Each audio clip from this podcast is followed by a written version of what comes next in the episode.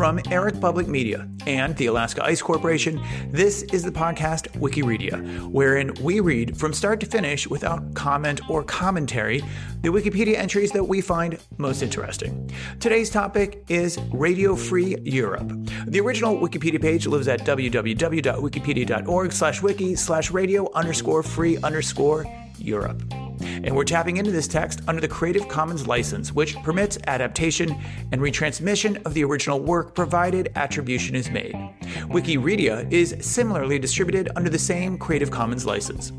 One last thing before we start. We want to know what your favorite Wikipedia pages are. Please send suggestions for future episodes to wikireadia at pm.me. This is Radio Free Europe Wikireadia, episode number 307, date of production February 26, 2023, and I'm your host, Eric Goris. Let's get started.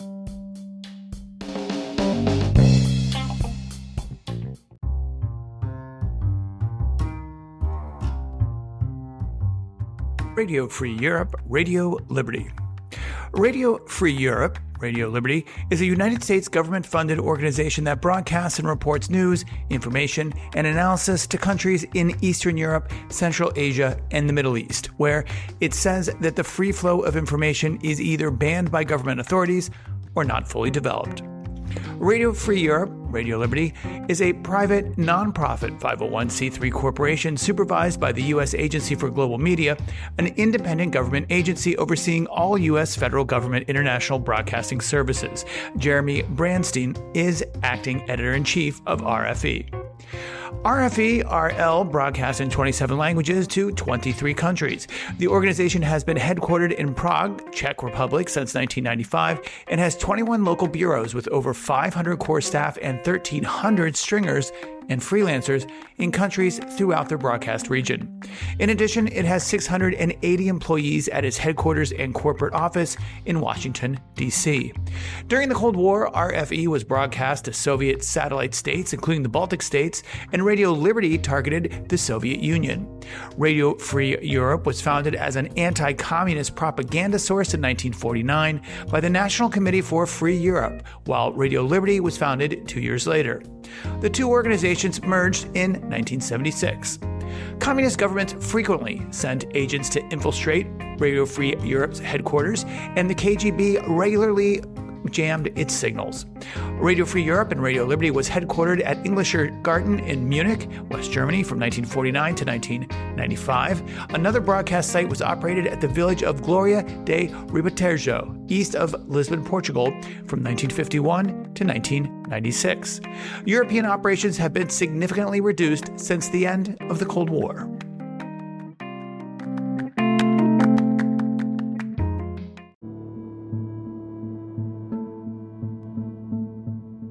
Early history Radio Free Europe. Radio Free Europe was created and grew in its early years through the efforts of the National Committee for a Free Europe, an anti communist CIA front organization that was formed by Allen Dulles in New York City in 1949.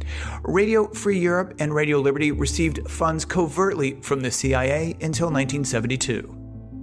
During Radio Free Europe's earliest years of existence, the CIA and U.S. Department of State issued broad policy directives, and a system evolved where broadcast policy was determined through negotiation between them and Radio Free Europe staff. Radio Free Europe received widespread public support from Eisenhower's Crusade for Freedom campaign. In 1950, over 16 million Americans signed Eisenhower's Freedom Scrolls on a publicity trip to more than 20 U.S. cities and contributed 1,317,000 to the expansion of Radio Free Europe. Writer Sig Mickelson said that NCFE's mission was to support refugees and provide them with a useful outlet for their opinions and creativity while increasing exposure to the modern world. The NCFE divided its program into three parts exile relations, radio, and American contacts. The United States funded a long list of projects to counter the communist appeal among intellectuals in Europe and the developing world. RFE was developed out of a belief that the Cold War would eventually be fought by political rather than military means. American policymakers such as George Kennan and John Foster Dulles acknowledged that the Cold War was essentially a war of ideas. The implementation of surrogate radio stations was a key part of the greater psychological war effort. Radio Free Europe was modeled after Radio in the American Sector, RIAS, a United States government sponsored radio service initially intended for Germans living in the American sector of Berlin. According to writer Arch Puddington, it was also widely listened to by East Germans. Staffed almost entirely by Germans with a minimal U.S. supervision, the station provided free media to German listeners. In January 1950, the NCFE obtained a transmitter base at Lampsheim, West Germany, and on July 4th of the same year, RFE completed its first broadcast aimed at Czechoslovakia. In late 1950, RFE began to assemble a full fledged foreign broadcast staff, becoming more than a mouthpiece for exiles. Teams of journalists were hired for each language service, and an elaborate system of intelligence gathering provided up to date broadcast material. Most of this material came from a network of well connected emigres and interviews with travelers and defectors. RFE did not use paid agents inside the Iron Curtain and based its bureaus in regions popular with exiles. RFE also extensively monitored communist bloc publications and radio services, creating an impressive body of information that would later serve as a resource for organizations across the world. In addition to its regular broadcasts, RFE spread broadcasts through a series of operations that distributed leaflets via meteorological balloons. One such operation, Prospero, sent messages to Czechoslovakia. From October 1951 to November 1956, the skies of Central Europe were filled with more than 350,000 balloons, carrying over 300 million leaflets, posters, books, and other printed matter. The nature of the leaflets varied, and according to Arch Puddington, included messages of support and encouragement to citizens suffering under communist oppression, satirical criticisms of communist regimes and leaders, information about dissident movements and human rights campaigns, and messages expressing the solidarity of the American people with the residents of Eastern European nations. Puddington stated that the project served as a publicity tool to solidify Radio Free Europe's reputation as an unbiased broadcaster. Radio Liberty. Whereas Radio Free Europe broadcast to Soviet satellite countries, Radio Liberty broadcasts to the Soviet Union. Radio Liberty was formed by American Committee for the Liberation of the Peoples of Russia in 1951. Originally named Radio Liberation, the station was renamed in 1959 after a policy statement emphasizing liberalization rather than liberation.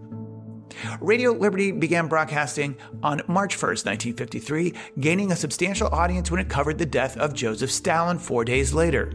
In order to better serve a greater geographic area, Radio Free Europe su- supplemented its shortwave transmissions with broadcasts from a transmitter in Gloria, Portugal in 1951. It also had a base at Oberwiesenfeld Airport on the outskirts of Munich, employing several former Nazi agents who had been involved during World War II.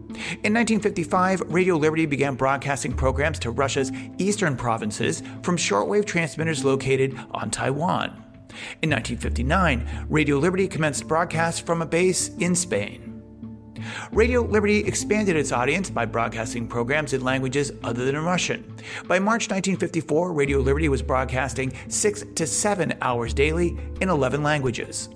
By December 1954, Radio Liberty was broadcasting in 17 languages.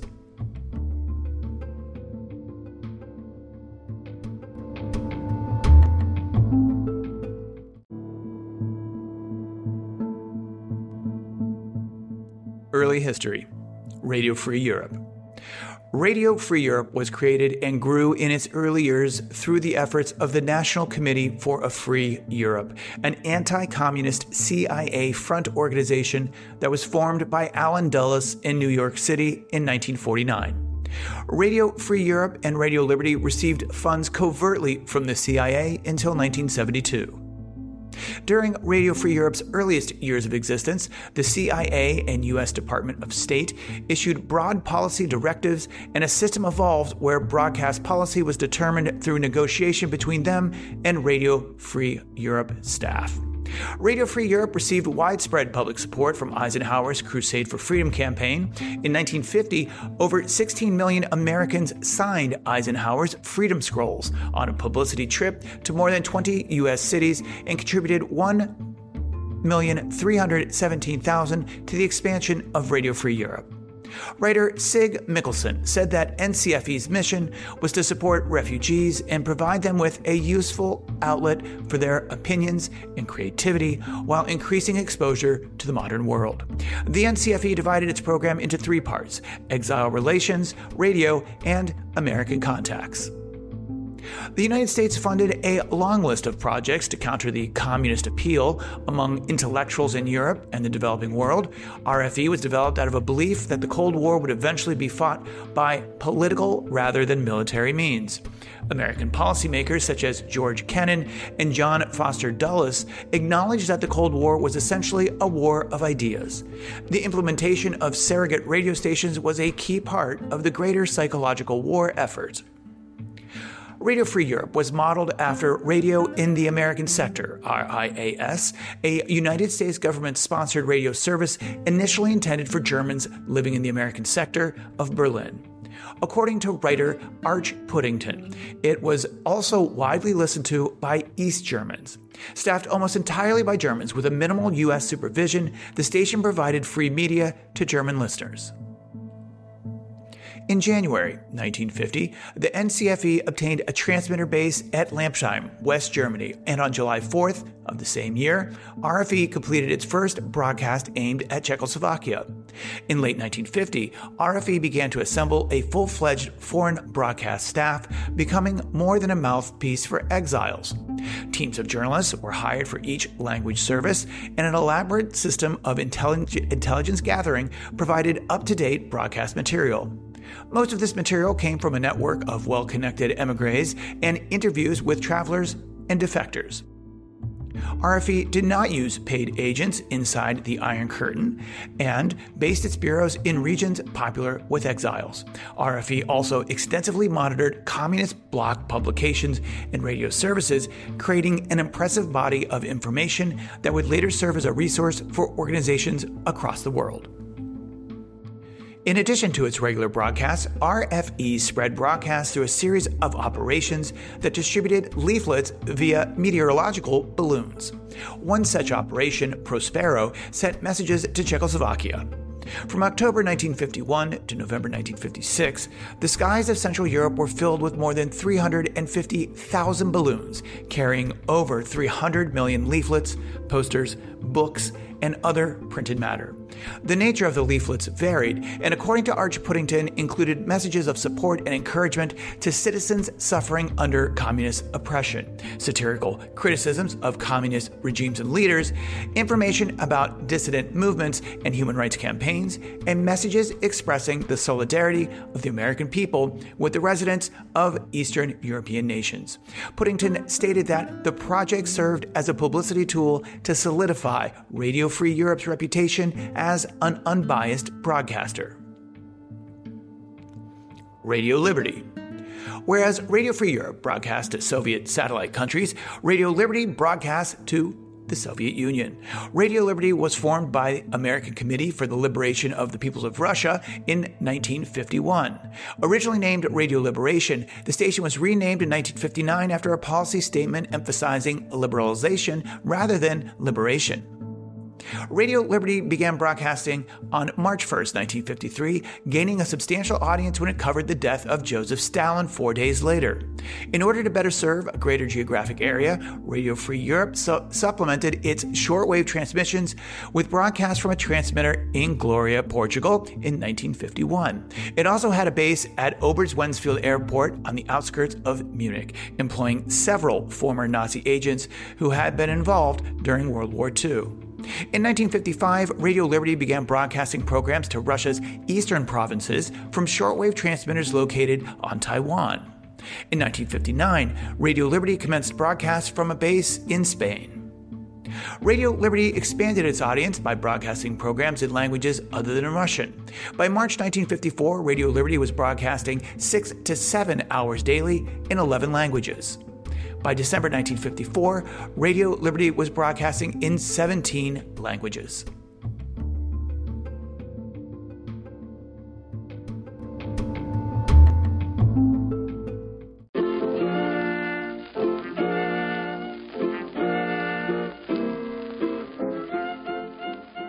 1980s Glasnost and the Iron Curtains Fall. Funding for Radio Free Europe, Radio Liberty increased during the Reagan administration. President Ronald Reagan, a fervent opponent of communism, urged the stations to be more critical of the communist regimes. This presented a challenge for Radio Free Europe, Radio Liberty's broadcast strategy, which had been very cautious since the controversy over its alleged role in the Hungarian Revolution. During the Mikhail Gorbachev era in the Soviet Union under Glasnost, RFE-RL benefited significantly from the Soviet Union's new openness.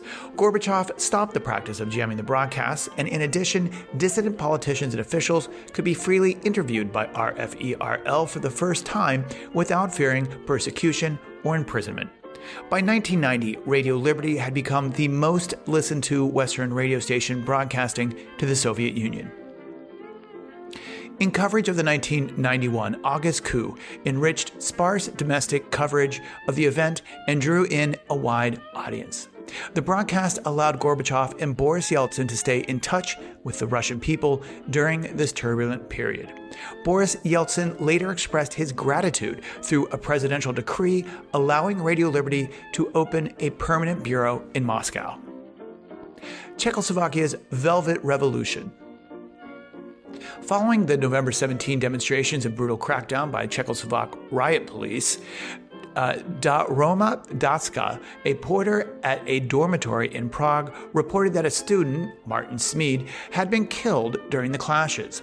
The Charter 77 activist Peter Uhl believed this account and passed it along to major news organizations, which broadcast it. After Reuters and the Voice of America reported the story, RFE-RL decided to run it too. However, the report later turned out to be false. The story is credited by many sources with inspiring Czechoslovak citizens to join the subsequent larger demonstrations which eventually brought down the communist government.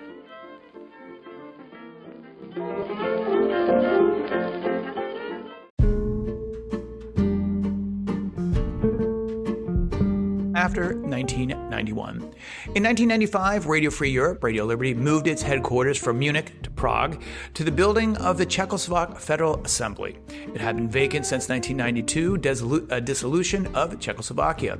The Clinton administration reduced funding significantly and placed the service under the United States Information Agency's oversight.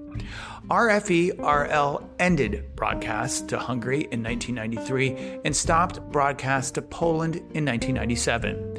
On January 31, 1994, RFE-RL launched broadcasts to the former Yugoslavia in Bosnian, Croatian, and Serbian languages. In the late 1990s, RFE-RL launched broadcasts to Kosovo in Albanian and to North Macedonia in Macedonian. Broadcast to the Czech Republic proceeded for three more years under the agreement with Czech Radio. In 2004, RFE-RL stopped broadcasting to Estonia, Latvia, Lithuania, Slovakia, Croatia, Montenegro, Bulgaria, and Romania. RFE-RL chief Jeffrey Gedmin, said in 2008 that the agency's mission is to serve as a surrogate free press in countries where such press is banned by the government or not fully established. It maintains 20 local bureaus. Governments which are subjected to critical reporting often attempt to obstruct the station's activities through a range of tactics, including extensive jamming, shutting down local rebroadcasting affiliates, or finding legal excuses to close down offices. RFE-RL says that its journalists and freelancers often risk their lives to broadcast information and that their safety has always been a major issue. Reporters have frequently been threatened and persecuted. RFERL also faces a number of central security concerns, including cyber terrorist attacks and general terrorist threats. After the September 11 attacks, American and Czech authorities agreed to move RFERL's Prague headquarters away from the city center in order to make it less vulnerable to a terrorist attack. On February 19, 2009, RFERL began broadcasting from its new headquarters east of the city center. Beyond Europe. RFE-RL says that it continues to struggle with authoritarian regimes for permission to broadcast freely within their countries. On January 1, 2009, Azerbaijan imposed a ban on all foreign media in the country, including RFERL. Kyrgyzstan suspended broadcasts of Radio Azattyk, RFERL's Kazakh language service, because it had asked that the government be able to pre approve its programming. Other states such as Belarus, Iran, Turkmenistan, Tajikistan, and Uzbekistan prohibit rebroadcasting to local stations, making programming difficult for average listeners to access. In 1998, RFERL began broadcasting to Iraq. Iraq President Saddam Hussein ordered Iraqi intelligence service to violently disrupt the Iraqi broadcasting of Radio Free Europe. IIS planned to attack the headquarters with a RPG 7 from a window across the street. Czech Security Information Service foiled the plot. In 2008, Afghan President Hamid Karzai urged his government to provide assistance to a rape victim after listening to her story on Radio Azadi, RFERL's Afghan service. According to REFRL in 2009, Radio Azadi was the most popular radio station in Afghanistan, and Afghan listeners mailed hundreds of handwritten letters to the station each, each month. In September 2009, RFERL announced that it would begin new Pashto language broadcasting to the Afghanistan Pakistan border region. The following month, RFERL introduced a daily one hour Russian language broadcast, broadcasting to the breakaway regions of South Ossetia and Azerbaijan. The program, called Echo Kavkaza, Echo of the Caucasus, focused on the lo- local and international news and current affairs, organized in coordination with RFERL's Gregorian service. Georgian service. On January 15, 2010, RFERL began broadcasting to the Pashtun tribal areas of Pakistan in Pashto. The service, known as Radio Mashaal Torch, was created in an attempt to counter the growing number of local Islamic extremist radio stations broadcasting in the border region between Pakistan and Afghanistan. Radio Mashaal says that it broadcasts local and international news with in depth reports on terrorism, politics, women's issues, and healthcare with an emphasis on preventative medicine. The station broadcasts roundtable discussions and interviews with tribal leaders and local policymakers, in addition to regular call in programs. The 2010s. On October 14, 2014, Radio Free Europe, Radio Liberty, and the Voice of America launched a new Russian language TV news program, Current Time, to provide audiences in countries bordering Russia with a balanced alternative to the disinformation produced by Russian media outlets that is driving instability in the region. Over the next two years, Current Time, led by RFERL in cooperation with the Voice of America, expanded to become a 24 7 digital and TV stream for Russian speaking audiences worldwide. Around 2017, Voice of America and Radio Free Europe launched polygraph.info and the Russian language factograph.info as fact checking sites. On July 19, 2018, RFERL announced that it will be returning its news services to Bulgaria and Romania by the end of 2018 amid growing concerns about a reversal in domestic gains and attacks on the rule of law and the judiciary in the two countries. The Romanian news service relaunched on January 14, 2019, and the Bulgarian service relaunched on January 21, 2019. On September 8, 2020, the Hungarian service was also relaunched. In response to the United States Department of Justice requesting RT to, tr- to register as a foreign agent under the Foreign Agents Registrations Act, Russians Justice Ministry also requested that Radio Free Europe and Radio Liberty and Voice of America to register as foreign agents under the law 0N1213 20.7.2012 in December 2017. 2020s.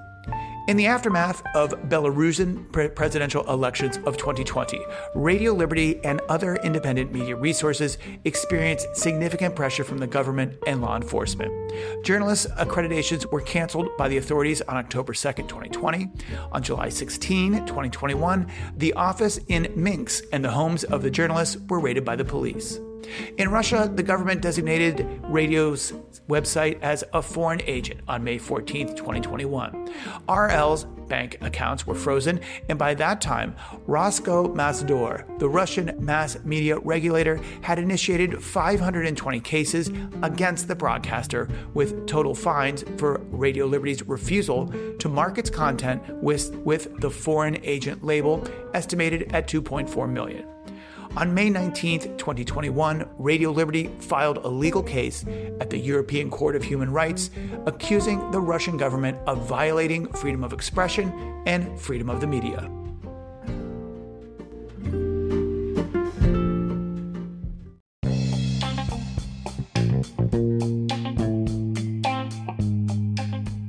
That's it for today's episode of Wikireadia.